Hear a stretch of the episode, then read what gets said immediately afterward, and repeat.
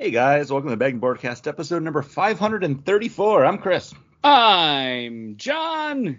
And I'm Paul. We're a weekly podcast that comes to you in three ways. The first being The Week in Geek, bringing you the top geek stories this past week. Next is the list, the comic books that we are looking forward to coming out September 6th, 2023. And then we follow that up with our weekly rotating main topic.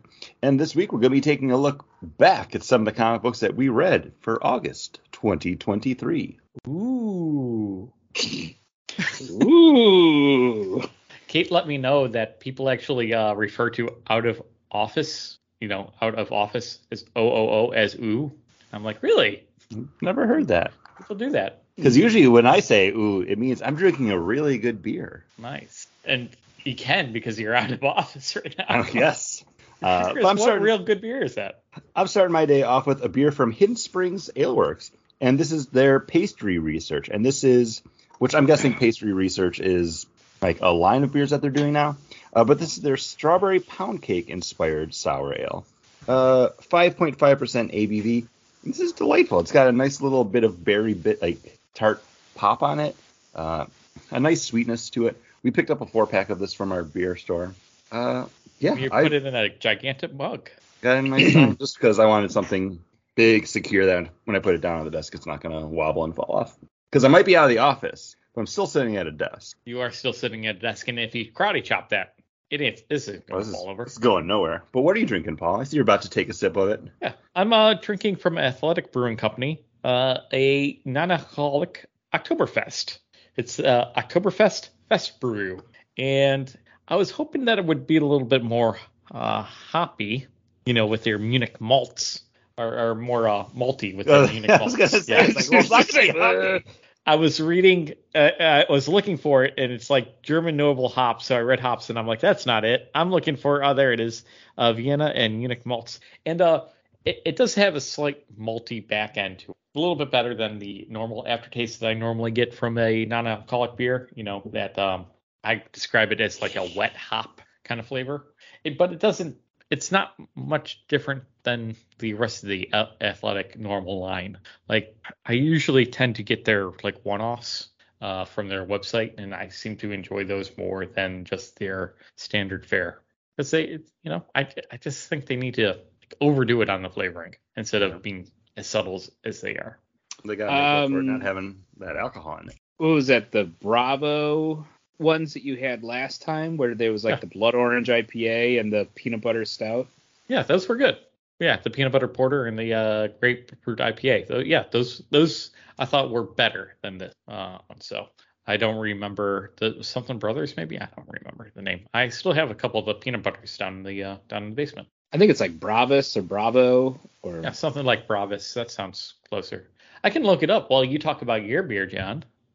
Uh, I am drinking from Blue Barn Cidery, their Jostaberry Jam. Uh, this is a gooseberry and currant cider. Um, this is kind of a little more towards the sweet side um, on their rating scale.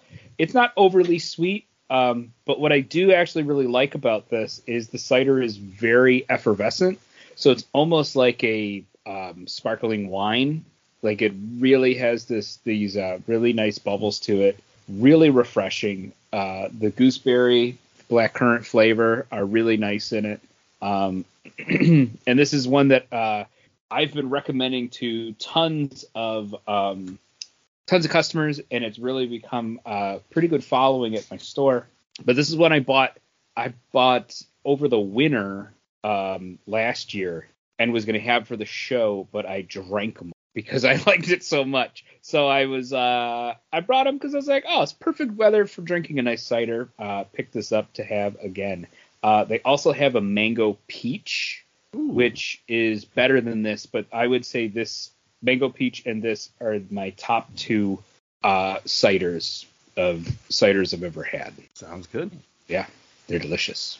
Back to you, boys, for the news. Nothing but bad news this week. Yeah, like we had. uh I thought the most surprising news was uh uh, Arlene Sorkin dying uh, at the age of 67. I didn't. I should have looked up before the show, like if she had complications, medical Uh, complications. or- from multiple sclerosis. Uh, she she brought to life uh, Harley Quinn on Batman the Animated Series, uh, a character that was only supposed to be like a once shot, and she read it like when she went in for the reading, it was for a female Joker henchman. It wasn't even didn't seem like it was going to be a big deal or a big thing, and then they kept on writing more episodes for her, and uh, the character's blown up ever since. You know, now Yeah. it's now you can't read a comic without Harley Quinn in it.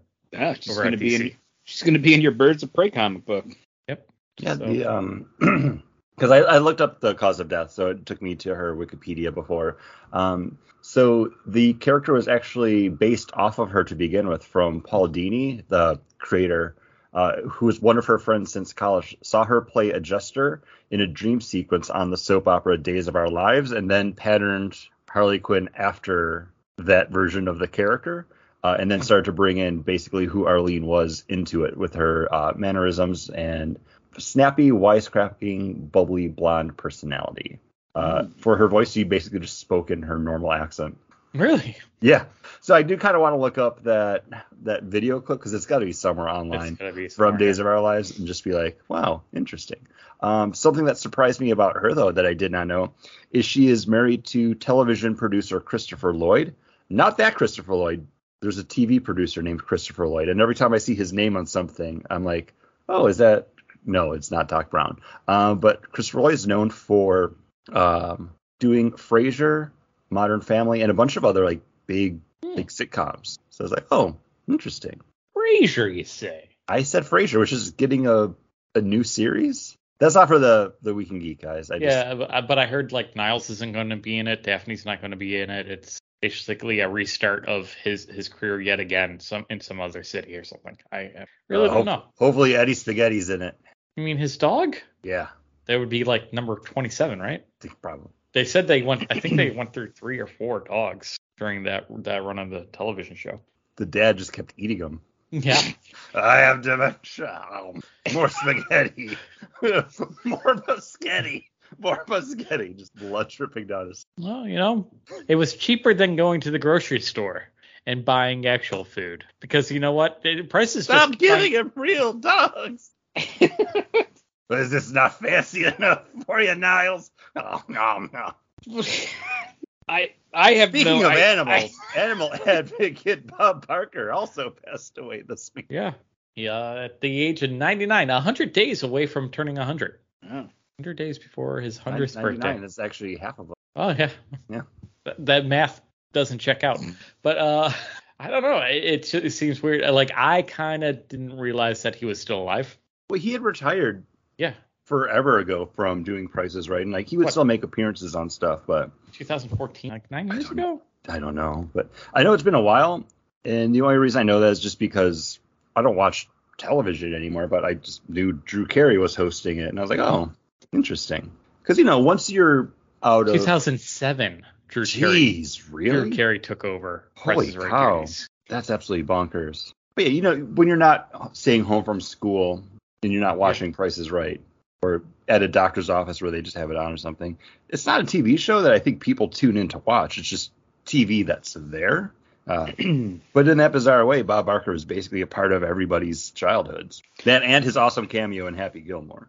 for like for a certain time. Because like you said, like as soon as you got out of like high school or school and you had like normal like days off during if you had a job in your college, you had normal days off, like I would find anything else I'd have anything else to watch. Really? You want to watch Price is Right on a on a weekday do- day off? No, no. Okay. Yeah, see, it would just it would just be on television when I would like wake up from my my flu nap and it would just be there. I don't know if my mom would just put it on while she was cleaning or doing laundry or something, it's just as background noise, but mm-hmm. I just vividly remember that show just always being there. Oh yeah, I remember like as a kid, sick days, I remember watching it. but it was like when I Well, yeah, that's what we're talking about. I know, and I'm just saying like once I became like a college. Why are you besmirching his memory? once I got out of high school technology and everything Alright, was I- there, and there was more channels. You didn't have to watch that. It's all it's I, saying. I never wanted to bring stuff up that happened, you know, outside of the show because we know we try to keep it friendly. But John actually hates when you spay and neuter your pets, so he actually goes around and he sews the balls back to your dogs, just to spite Bob Barker. Hey, nobody tells me what to do. Ruh-roh. That's number one. Uh, That's I it, just looked. right? Uh, MovieWeb.com has Bob Barker's uh, uh, appearance cameo on Happy Gilmore is the second best cameo of all time. What's the first best? Uh, you want to try to guess? Hmm. No. No, You guys don't need. To. Wait, can you give me like a time frame, like Uh, 2009. 2009? The movie came out in 2009. Uh, you guys loved this movie. I'm gonna say, is it Jay and Silent Bob Strike Back when Mark Hamill shows up as the cock knocker? No, Okay, I don't remember that when that movie happened. came Wait, out. that came out like early 2000. I don't even know have if that no comes with- is on the list of the, the top 15. It calls out the fact that it's a cameo because at that time people didn't know who Mark Hamill was if you weren't a nerd, which I really enjoy. Oh, they have a top 13. They don't have 15. So maybe it's top 10 with three. Uh, Okay, three, what was uh, okay? What was number one? Number one is Bill Murray in Zombieland. Oh, yeah, that's a pretty Ah, good yeah. one. I wouldn't have come up with that. Uh, we, it's a light news week. Why don't you run through the rest of them? Uh, number three was uh, Martin Scorsese in Taxi Driver. Okay. Mm, Number Pandering. four was uh, Christopher Walken in Pulp Fiction. mm. Five, Neil, Peckus, Neil Patrick Harris as Neil Patrick Harris in Harold and Kumar Go to White Castle. I'd say yes that- because, That was big at the time. Like I forgot about that one, but yeah, in, in the moment. But also like he hadn't become Neil Patrick Harris yet. He was the kid who was Doogie Howser. Yeah. Mhm. And then also the guy from uh, uh from the uh, bug bug alien, movie, the fascist one. Yeah. Uh, John Hurt and Spaceballs. Oh yeah, he's basically playing Yeah. the same character. Yeah, I forgot about that one too. That's a good one. Yeah. Tom Cruise in Tropic Thunder. Yeah. Yeah. That's number seven. Uh, number eight is Mike Tyson during The Hangover. Okay. Okay. Yeah, I, I get it.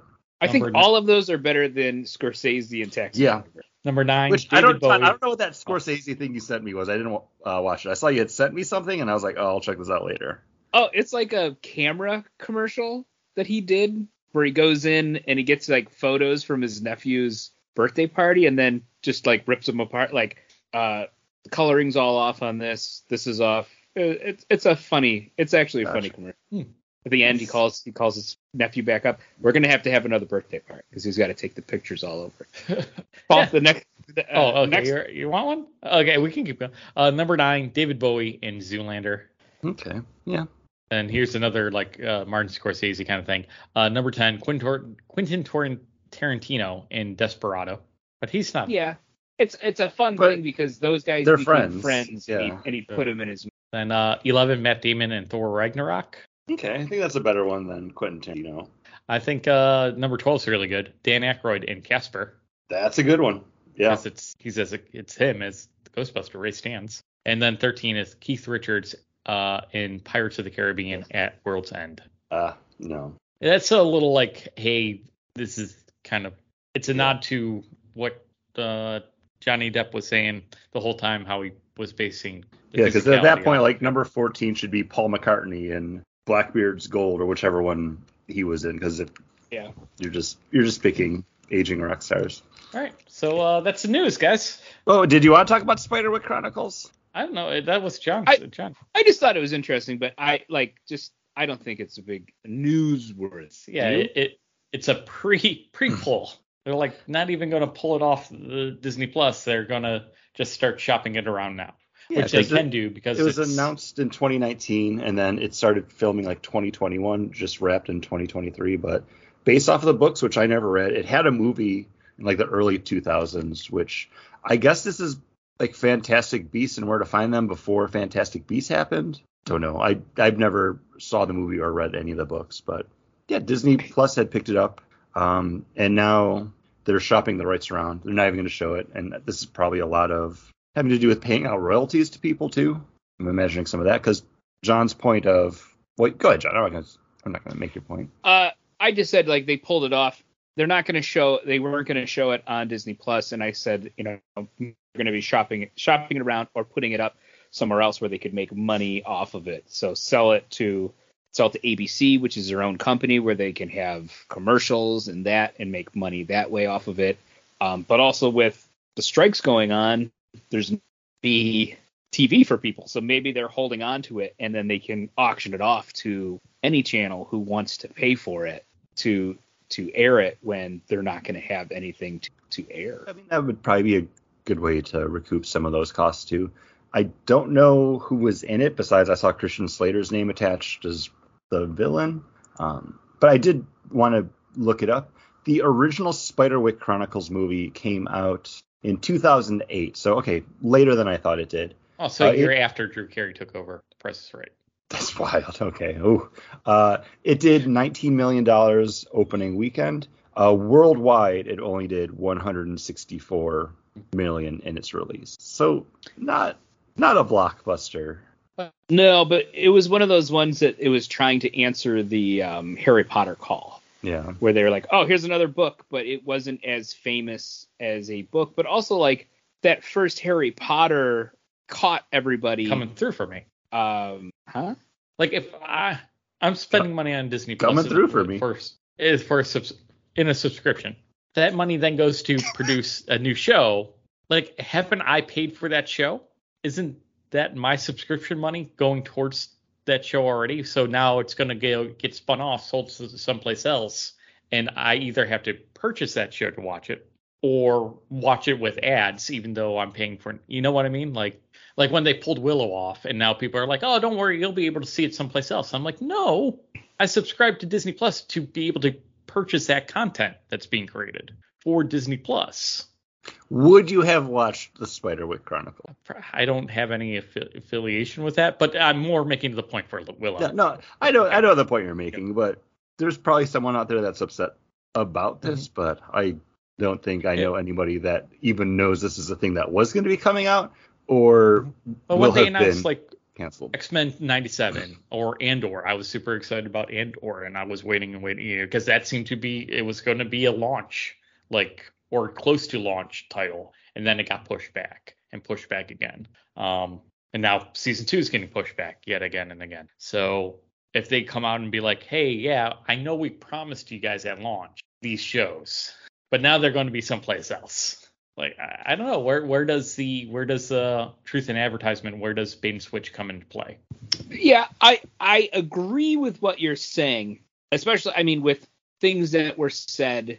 Oh, I'll they're gonna do a um uh who's um who does Billy Dee Williams play in uh, Lando. Lando Lando Calrissian. Sorry, I, I couldn't think of that name. Um, they said that he's gonna get his own show. I you know not th- th- this is an actual reason, but I continue to pay for Disney Plus Mhm. because I'm waiting for that show to come out, and now that show's six years away. You know, like Yeah. I don't think they're they said they're still going to make it, but I don't think so because they announced it three years ago. Mhm. Now with the writer's strike and an actor strike, it's going to be another bit before I can get it. So them announcing stuff keeps you paying for Yeah. your prescription, your subscription, but you're not getting what you're waiting for. And again, you can cancel anytime and Mhm. sign back up. Right. But So they don't want you to, and that's why they make these announcements to keep you on the hook. And then there's no. It seems like there's no. There's no agreement. There's no nothing to keep them from just saying, "Oh yeah, we're developing 10,000 shows for the streaming the streaming station. Stay tuned." And like, what keeps them from just like making up shows that, pro, you know, just throwing everything out there saying it'll be They here actually- soon. they actually are, Paul. Yeah, Disney Disney Plus especially. Yeah, there's a lot of stuff that gets announced, but that put into doesn't. pre-production development and then it doesn't come out. I mean, they're probably more upset about the millions and millions of dollars that they sink into that thing that goes nowhere than you are for your 120. Oh, I'm not going to feel bad for a billion dollar company, Chris. Yeah, but I'm not asking you to feel bad, but I'm just saying like they they probably hate doing that stuff more than you hate when they do it. they, they they seem to be pretty okay with it. And text I mean- though, it, it seems to be becoming a more and more frequent thing. Remember when Lilyhammer was finally taken off Netflix? Netflix's first original. No, because I never cared about Lilyhammer, never saw it. it was Netflix's What about- first this- what What about movie. Bosch and Amazon Prime? I don't it- know. I mean, there's honestly like when Netflix lost the rights to The Office, I was upset by that, but didn't sour me to Netflix. And you know now I have a, a Peacock subscription, and I still watch The Office on that, but there's still a bunch of other stuff that comes out. Like, But- I, I don't know. I just don't, I don't get my feelings about stuff not not coming out. Like if they had announced the Mandalorian and we didn't get Mandalorian, like it just never happened, it would have sucked. But there's still enough other stuff there that I already will watch and things that have come out that I did watch and enjoy. I'm not I buying just- it for one or two things. Yeah, my also my the point, you know, a, a leg on the point or the, you know scaffolding on the point is that I don't want a streaming company to use my subscription to then come, you know, develop television shows that aren't going to be for that subscription service. You know, that's going to be used for different media. Because- Are you Um, are you okay with this- your money making the Turner and Hooch movie? The the uh, the small show that was on Disney Plus. Yes. Well, I think it was actually just like a movie. I don't know if it was a show. Are you okay with your subscription paying for that? Yeah, because it came out and I was able to watch it. Did you on watch it? that show? No. It it got pulled off already. So Right, right. are I you know. more upset by stuff coming out that's not good that disappears, or stuff that's they they don't believe in enough to put on there to begin Paul, with? are you one of those people that are like, my taxes pay for your salary, officer. You can't give me a ticket It's not that extreme, because. but I, believe understand these- that, you're getting what I- you're, it's in the similar vein. Yeah. I, I mean, there's I plenty think, of stuff that you're paying for that you don't like, don't watch. This is just another thing that you're just not going to watch. I'm pretty sure that they are producing and making these shows, not going. Okay, we have all the money p- from Disney Plus. Uh, here, let's pay everybody with that. I believe they're using their uh, money they already have to finance these things, and then taking those things, putting them on Disney. I don't believe that they're going, guys, we can make it. We got that guy from Buffalo's eleven dollars this month. Uh-huh. We hit the budget. We got it. We can do it. Tell tell Christian Slater to sign the paperwork. I'm pretty sure that these things are already produced. The people are getting paid. All that stuff is happening, and then this is another revenue stream that that's coming in that they're Yeah. able to pay It- different things. It works the other way Because- too, because there's been stuff that they were making for release that just got shoveled Yeah. off onto it too. So your money didn't go towards paying for Zombies. Th- Zombies 3, which you love. I'm I do love I'm, it. I'm told. Uh, the the Pixar one, Soul, like Mhm. that was like a, a freebie, and I feel like that's probably a better movie than the Spiderwick Chronicle show is going to be, because that's something I actually watched and enjoyed. And even Mandalorian, Mandalorian, we were getting those updates and how much they were spending on that show before we were even able to get the subscription. So I understand what you're saying is I'm paying for this. You're telling You're me these advertising things that are, you're gonna come advertising that these things are coming out and then they aren't. But mm-hmm. also if you're and I'm asking, where's the line? and and I and I agree with you for the most part on that. But also we kind of keep our finger a little more on the pulse of these things being announced than mm-hmm. your Joe Schmo who has Disney Plus, watches it with their kids, talks about the shows with their friends. Like he doesn't know that there was supposed to be a Squadron movie for Star Wars that is Mhm. now canceled, but they announced it two years ago, and he waited with bated breath for more news about it. Like some of those people aren't aren't hearing that where we talk about this stuff on a weekly basis. And that's the Spiderwick Chron- Chronicles, guys. do we do we have a next beer? Are we ready for that? Yeah, I I gotta do. go get one. Oh, all that laughing at Chris about getting up and getting stuff, and now in the middle of the episode, you're getting up. Also, he like he's like, Always. let's do another beer. I don't have. I don't have one. I'm letting you know. I'm going to get it. All right, Chris, what's your next beer, bud? Uh, the other day, Yanni and I went to Hourglass Brewing. It's a brewery I went to once as part of my New Beers resolution uh, from last year, where I want to go to some of the other breweries in Florida that I haven't been to. Uh, and I was pleasantly surprised by their offerings there. Uh, so we were out. Oh, I forget where we had gone to, but we were just talking while we were there about like other places to go. And Yanni had just mentioned like, oh, I still haven't been to Hourglass, and it's like, well, it's a mile and a half away. Let's go there. So we stopped by there for a few beers. Uh, really enjoyed my time there. Uh, so much so that we actually brought home two more four packs. One of them was just for me drinking. And this one is actually the one that Yanni had picked up. And this is their Hues and Saturation. This is a Florida Weiss with guava, toasted coconut, vanilla, cinnamon, and nutmeg. And it definitely does have that big tropical pop up front. And then I'm sure those other spices are in there, but then it's all all cinnamon on that back end. It's almost um, the Elysian cinnamon pump, Dark of the Moon.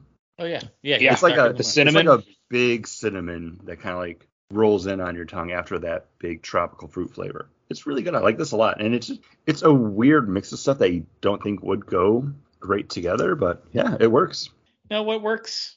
Having an Oktoberfest with actual alcohol in it, and that's what Tröegs is giving me. Uh, Tröegs Independent Brewing, a brewing company out of uh, Pennsylvania. And this is their Oktoberfest lager.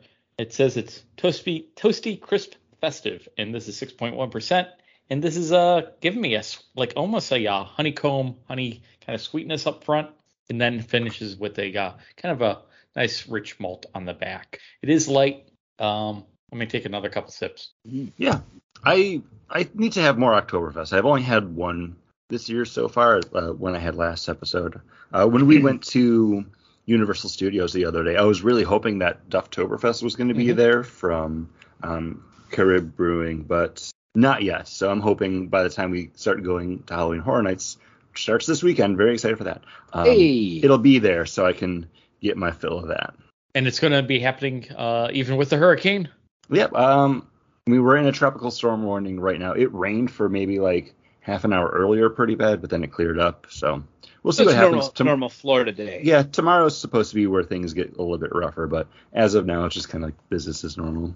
And this is hitting. It's hitting northern. yeah, it's it's more north, but hurricanes are weird. It could shift at any point, just depending on other factors. But I'm Look at me bringing it back just to the news. it's just another day. But uh, Paul, any more thoughts on your Oktoberfest? I was just trying to fill Oh time yeah, while you were you. uh, yeah, sipping. it's yeah, no no big malt on the back end. It's just crisp. It's got a honey sweetness throughout, and uh, yeah, it's a decent lager, but it's not a Munich like malty like uh you know like I'm I'm thinking Munich malt. I'm thinking big malts. Uh, what is that? What is what's the Oktoberfest? Yeah, hops. That's it. Um, no, you want like a sweet A Marzen. malt.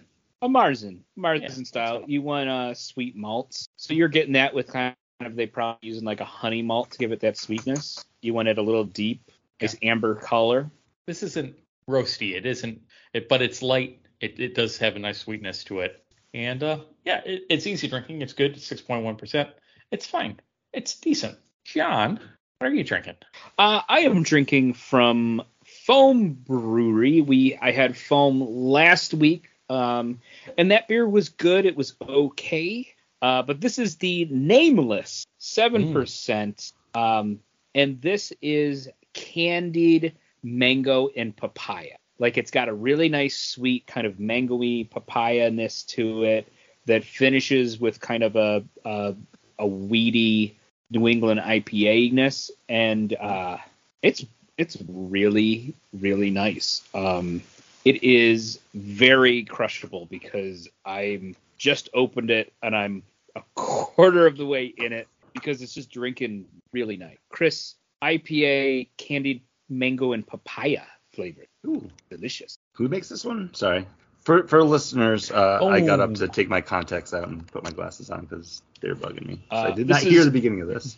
Uh, this is from Foam. Okay. Uh, I had one of their beers last week. Gosh. Really nice. Oh no, I picked up my wife's sneezes. You- Uh, you Oh. pick up your wife sneezes every episode. That's true. Start Well, what books are you going to be picking up this week as we head into the list? Because these are the comic books coming out September 6th. It's a new month, guys. Hey, There we go. a New, month, new and books. a new crossover coming from DC Comic Books. That's right. We got a prelude to Gotham War. This is Batman Catwoman Prelude to Gotham War number one, being written being written by uh, Zip Chip Zardarsky, Tini Howard. Zippity-doo-dah. Yeah, I was like, I was like Chip, but I was also starting on his last name Zadarsky.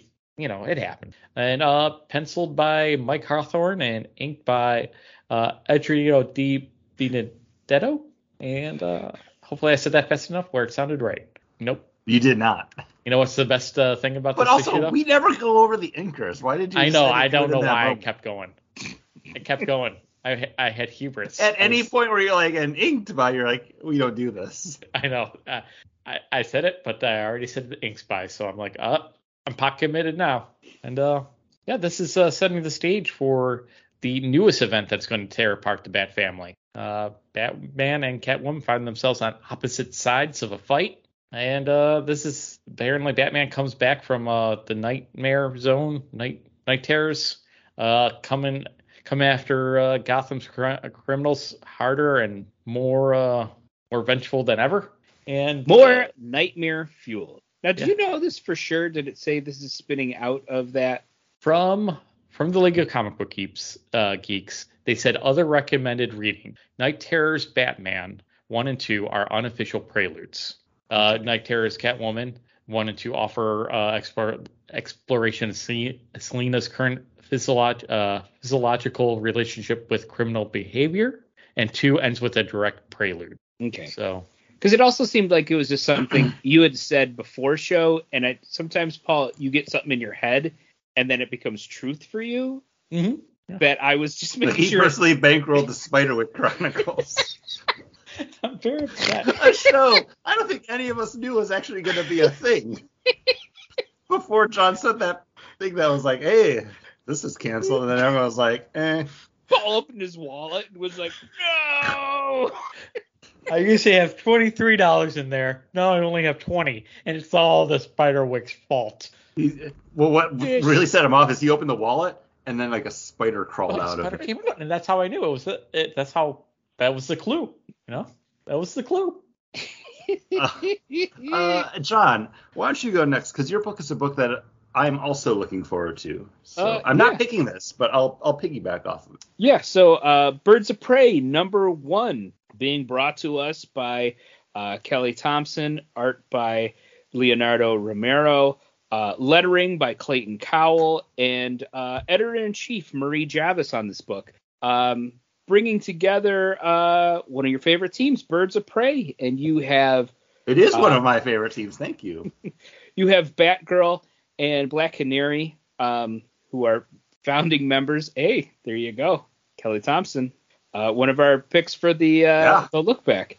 Um, but you're also going to be bringing Harley Quinn Zealot from uh, Wildcats and one of my personal favorites, Big Barda, to the team. Um, so I thought it's kind of an interesting team. Where it's going to go, um, I do not know, but I'm looking forward to and checking it out. Yeah, I Birds of Prey is one of those Bat family adjacent books that I'm always excited when they come out with a new iteration of it. I'm always excited just to see who's going to be on that lineup. And the only one here that I'm like, huh, about is Zealot because I've never been a Wildcats fan. Even the cartoon, like I would watch it because it's part of like that action hour, like on TBS or TNT. I don't remember what it was, so I'd check it out. But they've never really done anything for me. But I really do like uh, Cassie Cain, Harley Quinn, Black Canary. Uh, this seems like it's going to be a cool book. I haven't read a lot of Big Barda stuff outside of like her appearing in that Mr. Miracle, the Tom King one. That was solid. Uh, I'm I'm excited for this, especially after reading one of our books for this week's monthly look back from Kelly Thompson as well, because she's a writer that I haven't really dabbled in as much, but I have I have more thoughts that I will follow up with later Hmm. on on said writer. But I want to hear about the thoughts on the book that you're picking up, Chris. Oh well, the book I'm picking up is also coming out from DC Comics, and this is going to be Fire and Ice: Welcome to Smallville, number one. This is part of the Dawn of DC publishing uh, initiative that they're doing right now. Uh, this is being written by Joanne Starer, art by Natasha Bustos, colorist is T- uh, Tamara Bonvillain, letterer Ariana Maher. Uh, some of the cover artists are done by Terry and Rachel Dodson, David Nakayama, Jen Bartel, uh, Look at Paul's face. Kevin He's like- Maguire. he's totally Amanda "Fuck Conner, uh, and then editor in chief Marie Javins. I'm Um, reading what I need to read in a second.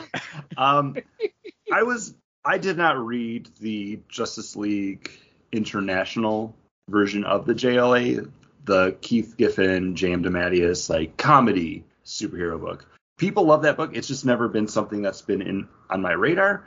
I know people love these characters of Fire and Ice, but the story is going to be focusing on them going on a mission that goes wrong, and Superman does the worst thing ever for them uh, to be punished, and that's sending them to Smallville, where they now have to eke out in life as failed superheroes. So this is definitely going to be more of a comedy style book. Um, But aren't they both I don't know if they are. Like and now really- they're going to have to wear overalls because that's the fashion Oh, of with the- piece of hay sticking out of their mouth. I probably know more about ice than fire and ice, just because she had a thing with Guy Gardner. So in some of the Green Lantern Corps stuff, like she would be present in the background. But this sounds fun. It's characters that people like. I'm glad they're doing something with them, even if they're not my characters. So hey, you know what? why not check it out? Of DC. Let's go. Now, is this written by Patton Oswalt? No, this is being written by Joanne Starer. Uh, the artist is Natasha Bustos, uh, Tamara Bonvillain doing the coloring on this one. Uh, letters, of course, by Ariana Maher. And who's the editor in chief? Uh, that would be Marie Chapman. And now, a dramatic reading from Darwyn Cooke's, Richard Stark's Parker, Volume 2, The Outfit, page 44, panel 4. A friend of a friend pumped me together with some local outfit boys. I got by by making books for them. Then yesterday, at the track, it happened. In that is a dramatic reading from Darwyn Cooke's, Richard Stark's Parker, Volume 2, The Outfit, page 44, panel 4. So I know I part no of the idea. fun of the dramatic reading is finding the voice you're going to do it in. I just questioned why Paula decided to read it like it was a penthouse letter. I thought he was doing his tough guy. Then yesterday at the tr- it happened. She walked up to me, breasts heaving. I'm imagining that's the second panel. I don't know. I'm glad I put you in the mood, Chris. That's all I the can mood say. to talk about comic books always. Which comic I- book are we I, starting with? I I don't know, uh, but that's gonna head us into our main topic, guys. So like we said up at the front of the show, this is our August 2023 look back. Uh, we got three books we're gonna be talking about this week. Uh, John brought The Cull number one to the table from Image Comics. I brought Disney Villains Hades number one from Dynamite. Or no, uh, Paul, you brought Jean Grey number one from Marvel Comics. Uh, where do we want to start? Um, do we mind starting with Hades? We can start with Hades. It's a classic getting the team together story. What's It's not a getting the team together story. Uh, Hades, number one, like I said, coming out from Dynamite Entertainment, who is handling all of the Disney published comic books right now, which is weird since they own Marvel. Marvel's not putting this stuff out as like a imprint of their own, which seems like something that they could probably do, but Disney might just be licensing this out and then reaping those benefits. You know, they're spider wicking it. Yeah. Um, uh, this being written by Elliott Kalan, art by Alessandro Rinaldi. I'm not going to do the rest of the stuff now, but like Paul said, this is getting the team together where Hades has been slighted by the gods of Olympus, and he's putting together his own kind of dirty dozen of uh, Greek heroes. I, I don't necessarily want to call them Anti-hero, heroes. they're not. Yeah. They're not quite heroes. They've like- been most of them were cursed by the gods themselves. Yeah. And then we got to Icarus, and I'm like, all right, uh, breaking the mold here is because I thought, oh, okay, this is kind of clever. These It's are all people that were wronged by the gods. but it's a who's who of your Greek mythology heroes. Uh, and he's sending them on a quest to get the Golden Fleece before Jason and his Argonauts can get it. So, John, why do you want to talk about this one first? I hated it. You hated it. I I was never a Hercules fan. Okay. Uh, I let me, think I've let me seen- just add that to the list of things that's wrong with John. Hates Hercules, sews dogs while his back on. Okay. Uh, I've seen the movie twice. Um, when I was dating uh, Lisa back in my early 20s, and just recently with my son. And I didn't really care for the movie before or now. And I don't care about like the first couple pages. I was like, okay, I can kind of get I can get behind Hades. It's funny he's being slighted because he wasn't invited to brunch. But once the once the the the three witches show up, I was like, oh, I really don't like Hades at all. And then it just kept. Did you? So sorry, I- not I- to. I did you like him ha- in the movie, or just you don't like? no, it was okay. indifferent. Because he's one of my favorite Disney villains. I should have I should have been having fun with everything that was happening, even like when he had the spider on his shoulder. Like I should have been having fun with this book, and I had zero fun with this book. It was like and again, I'm on the I feel I know and I feel like I'm on the wrong side of this, but I didn't have fun with this at all. And I like was just like, oh my gosh, when is this gonna be over? No, that's that's and okay. again like i feel like it was trying to be fun and it's it was bringing the team together and bringing all these characters but i was just like oh, and now what? Like it just didn't hit me right. That's okay. Uh, Paul, uh, I want you to go next because Okay. I'll I'll wrap it up since this was my pick and I'll. Yeah. I can kind of see what John's saying. Like I could understand because Hades dialogue is a little bit, you know, it's that hey, I'm going to make references here and like call you Icky instead of Icarus and like you know kind of being overly cool guy. But I But was that's also to that's also it the like movie, like him in the movie. Like Yeah. that's Ja- like the James Yeah, yeah. Wood delivery for it. mhm.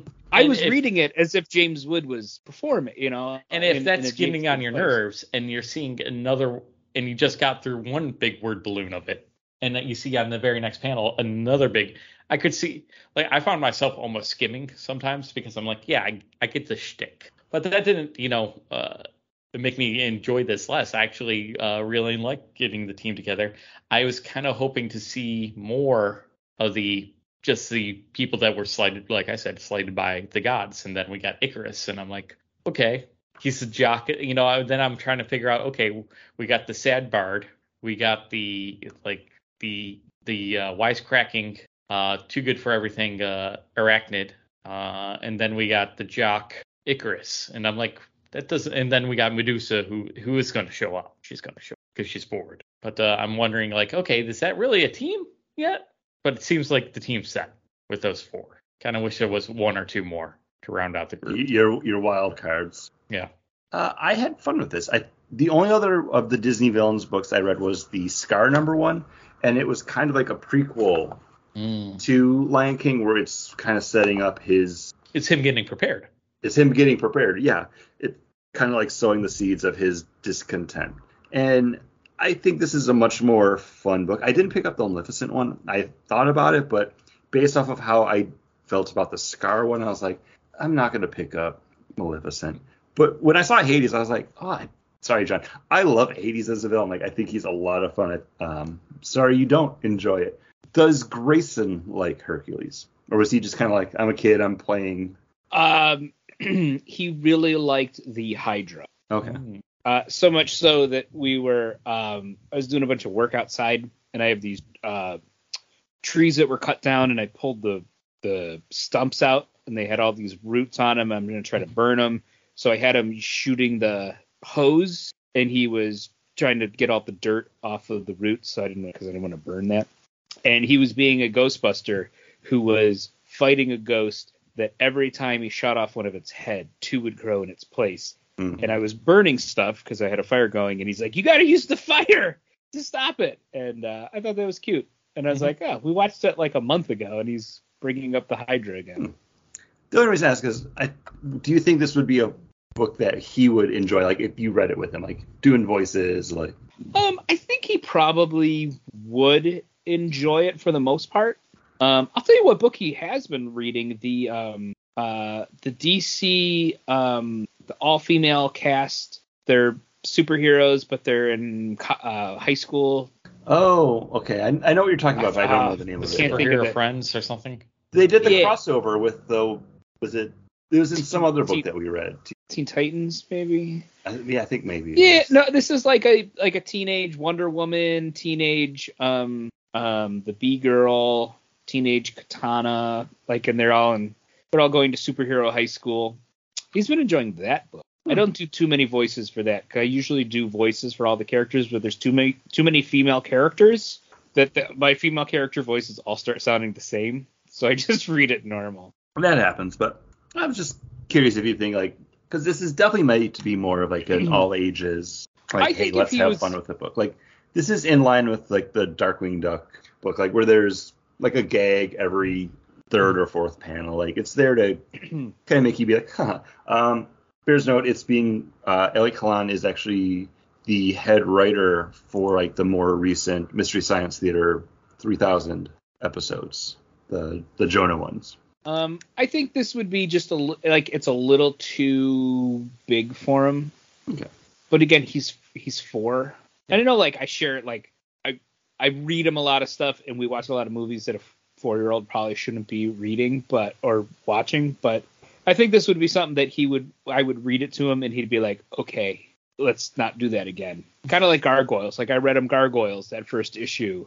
I honestly I liked this more than I liked I would say I probably liked this more than I liked Gargoyles as well. like I don't. I, I'm I'm middling on this book. Like it's it was fine. Like I I enjoyed it. I don't think I'll be picking up the next issues, but I had fun with it for what it was. I think if it was a character I liked more, I probably would. But again, he's I have no frame of reference love for this character that you know it's just Have you tried watching Hercules a third time? no because I just Do you like Danny DeVito Kevin as Phil? Sabino. Kevin Sabino, Sorbo. right? Sorbo. Sorbo? Sorbo. And his. I think you're combining Kevin Sorbo and Mira Sorvino. Servini. Uh, Tom Savini and Mira Sorvino You get you, you keep into a. Hydra. Hmm. Was Actually, he- that would be. Uh, Paul, Paul was Hades in that show? Wasn't he? I don't know. Well, all the other characters were. I I, watched think the so many one- episodes of that. all I the other remember. characters were. I think the Arachnid Girl, I think, was there. I think I think they did a take on uh uh on the the person trapped in the underworld and going, coming back from the underworld. And I think they had an episode about Icarus too. They probably. I watched so many episodes of that, and none of it sticks in my brain. It's the same thing with Xena. Like I watched so much of that. Jack of all trades. I watched a lot of that, and I love Bruce Campbell. And I cannot tell you anything about any episode of that show. I I agree. I don't. Uh, Xena had a female partner. Uh, Gabrielle. Uh, Her- Hercules, had his dude had a- bro. I don't remember his dude bro, name. who was maybe a bard. I don't know. Did he sing a lot? He had You know, like, he was writing blonde, down the tales. He had like weird blonde curly hair. Oh, I hate when I type in Hercules live action. It brings up news about Disney's Hercules. going Hercules, the legend continues. Uh, Hercules, the journey continues. Paul, do you want to talk about your book, or you want me to go? The Legendary Journeys. Legendary Journeys, that's what it was. Uh, Jean Grey. This is Fall of X. This is coming out of the Fall of X uh, title, uh, where we pick up with her dying, and I'm like, oh, okay. I didn't realize she, she's dying, but and now she's like going back through her memories and wondering, what if I changed an event in my life? How could we could I avoided could we have avoided all this pain and suffering? And uh, in this first issue, she goes back to the time where uh, Dark Beast, which is a thing that I didn't really follow, goes to the Well, that's young, how the we got the young X Men right. in the current. That was written, being written by Brian Michael Bendis, and I'm like, yeah, that's a bridge too far there, Bendis. I don't know. And I, I I, liked that initial arc because I think we read that first one or some of that crossover, and I actually Uh, really enjoyed it. I liked having the young X Men in there. Like I liked young Cyclops with um, uh, Mark Waid's uh, young advent, like it, not his young Avengers, but uh, Champions. Challengers, champions. Um, and instead of so she makes a choice instead of wiping their minds and forgetting about the adventures they had in the future, uh, she's gonna you know keep all that information and basically then she goes on like a she becomes like a mad dictator and we see that slow descent. Uh, I thought it was fun because it felt like all the other characters were still that classic, you know, Cyclops classic, you know, Bobby classic Beast, and we see the they- falling apart. You know, Yeah. I can't follow you any further. You're, you're going too far. The the more I read this book, the more I liked it. hmm When the turn came and she started, like I go, oh, when they f- have their first fight as X Men Mhm. uh, against Magneto, I was like, oh, she's gonna totally wipe him out, destroy him, and then it just keeps going from there, and she just Mhm. keeps everything just keeps escalating for her, and everything she's doing is wrong, and she's trying to free the people. She's trying to do, you know, she's freeing the mutants, doing this, wiping the minds, doing that, all that stuff, and it just keeps Escalating. and- escalating and building and building. That snowball going down the hill just keeps getting bigger and bigger and bigger. Um, and I was like, oh, and then it's only this. This is only four episode, like four issues. And I was like, I might, I'm, I think I'm gonna stick around for this. Like, I, I kind of want to see where this goes. I'm taking stock of my comic book buying right now because it's doing exactly what it, I was afraid it was going to do when I started buying physical books again, where it's just like I'm just buying stuff. Uh, so this one I did buy digitally. The other books I had that I bought physical copies of. Um, we'll talk about the Cull when we get there. Uh, but I really did enjoy this, and again, I've been out of the X Men for a while. I have my gigantic Jonathan Hickman Powers of X, House of X that I do want to read and see if that kind of gets me back into it. But I didn't realize the Young X Men were still a thing in the current X universe because you know I've been gone for how many years since this all started But happening. that's not because they they wiped each other's they wiped everybody's mind and they went right back. They went right back. Cable young Cable brought them right back to where they left, and then they mind wiped. So the And this the current universe, our current timeline, everybody now remembers the young people coming back, but the young X the X Men themselves never remember doing it. and this presupposes what if they I didn't realize the Young X Men were still a thing in the current X Men universe. That's all I'm saying. Like I didn't realize they were still around. We, we were talking about there was an episode issue. Oh, you guys might not have read it. Maybe it was something we read together. Uh, but Kamala Khan when she like gets woken up from Krakoa at Krakoa, Yeah, we didn't read that. You you picked that up for uh I don't remember if that was going to be your pick for last month or if you just bought it to I bought it, and she even says it's so weird hanging out with you, Scott, now that you're old. Like because I, you know, I, I'm so used to hanging out with your younger self. You know, because they were in Champions together. Yeah. I general genuinely really enjoyed this. The kind of like what if and like you see her going over that limit like very quick. Like as soon as she's like, no, let's just take out Magneto. Got him. Uh, things are gonna be great now. And then when she's like proactively going after like Kitty Pryde and the New Mhm. Mutants, because it's like, you know, like we know they're gonna be mutants. We might as well get them out of there now. Gee, now I think that's already did it. I I do like all that. Uh, I also really like the artwork a lot uh, from Bernard Chang. Like it's a good, clean, slick looking X Men book, which is what I like my X Men to look like. Oh, we were supposed to read X Men Hellfire Gala number one before this issue, so we'll, we would have figured out that. Is that the one that you read, Paul? Yeah, Okay. I also like the redesign of their X-Men suits. the the stripies. Yeah.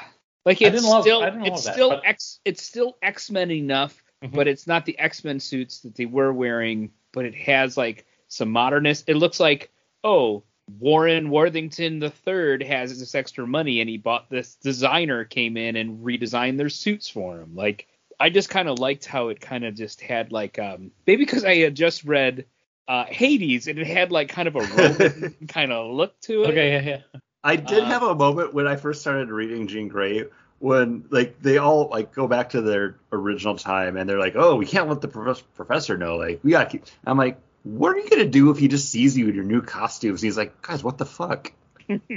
uh, but then like the next page, they're all just in like the original like black and yellows, and I was like, okay, Yeah, I that's like a the, sure the art that.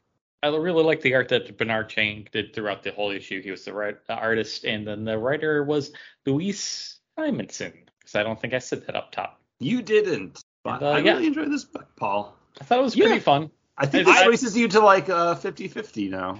Yeah. With, with your picks. When I picked it, I'm like, you know what? It was the most. I think it was the most fun of the books that I read, and you didn't really need to be in the X Men universe, but still just know that. She, You need to have some idea. Mhm.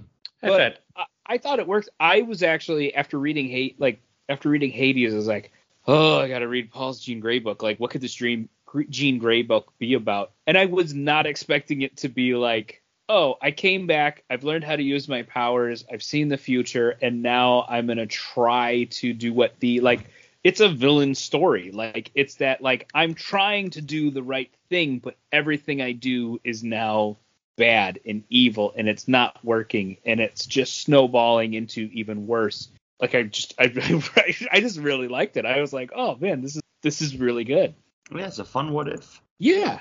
Um and then it's it's funny it's a it's a what if story not under their what if banner that they're Yeah. they're doing But also now since it's like in the past, it's kind of like separate timelines, so they still keep doing stuff in this you know universe if they if they need to.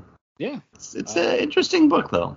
Yeah, I, I liked it. Um, and that'll take us to my pick for the what, uh, uh, for the look back uh, from Image Comics, The Cull, uh, written by Kelly Thompson, art by uh, Mattia De Iulis.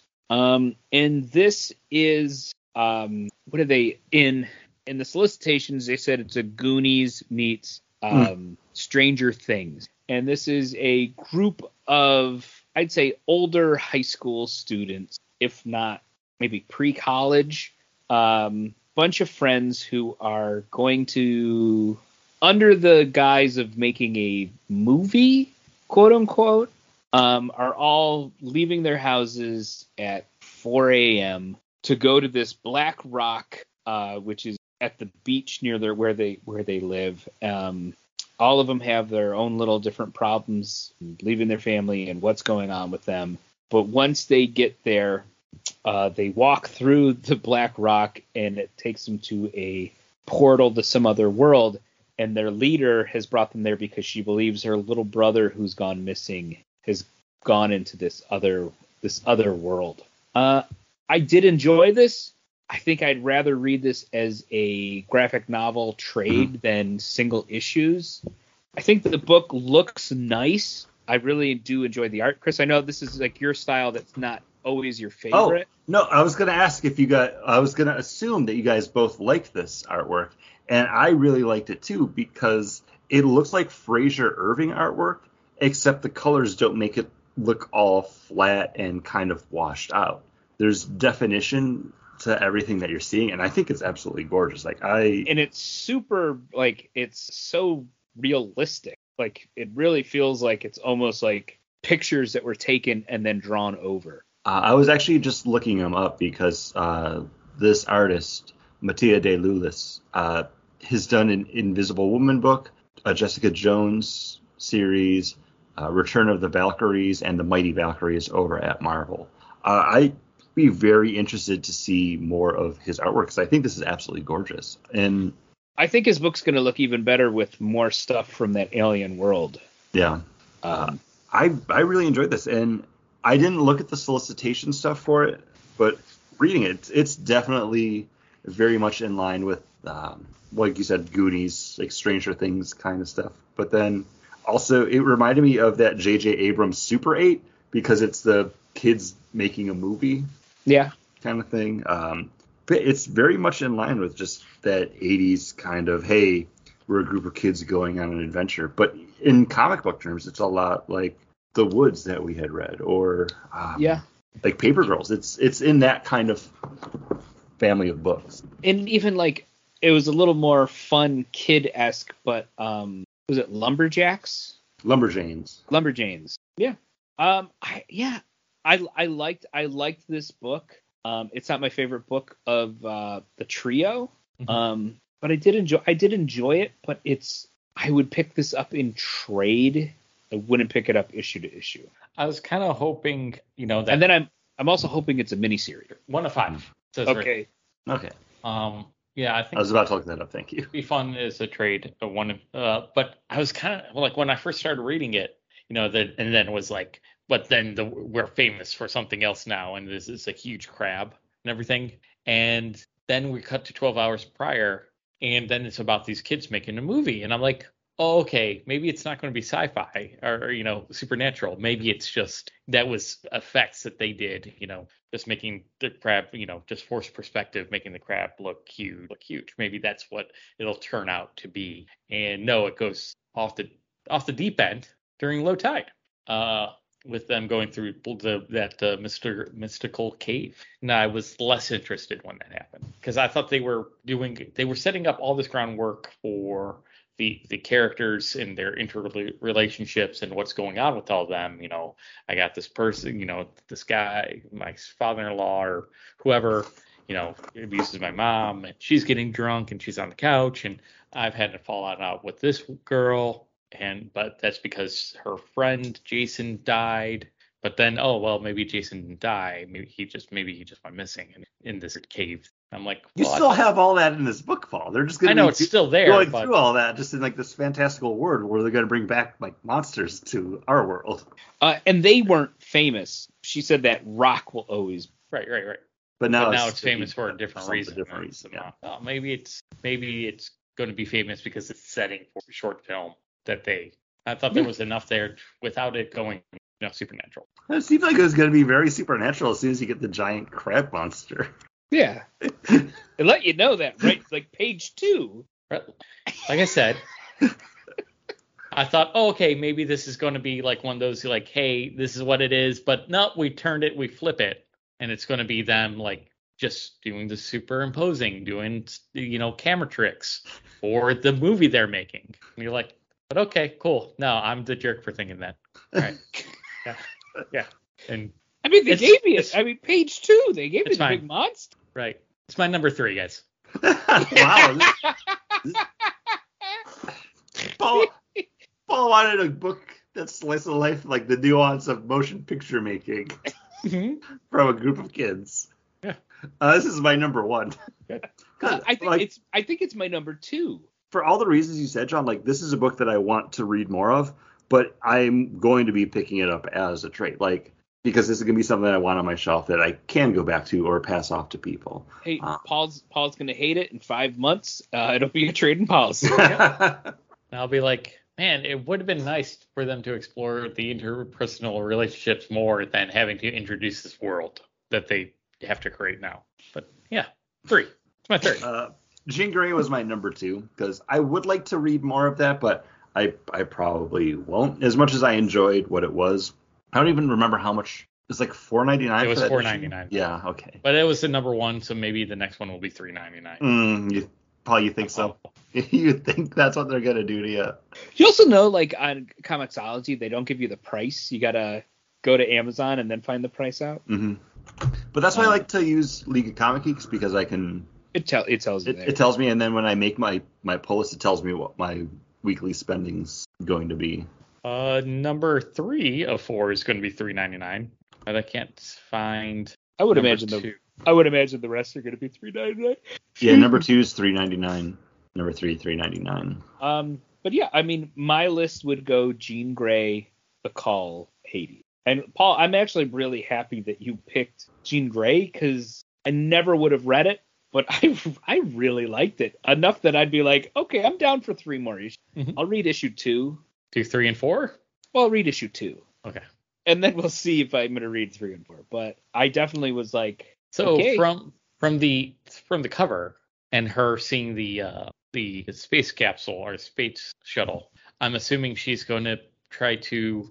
It looks like Scott gets the Phoenix Force instead of her, and she's wondering if that will change things. what I thought was odd is it looked like she just killed Scott.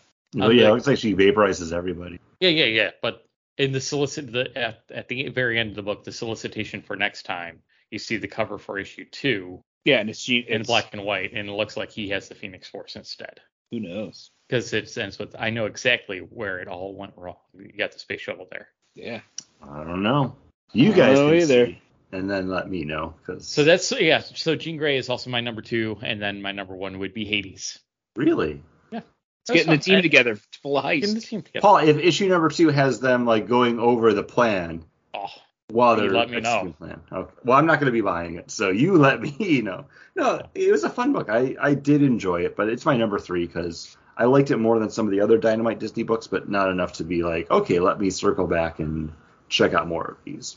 Because honestly, like next time I go to my comic book store, I'm probably gonna be taking Darkwing Duck off of my pull list because I'm still reading it. I still think it's fun, but it's not something I'm excited to come out now like it was when it first launched. Because yeah, it's it's more Darkwing Duck, but it's just eh, it's more of the same.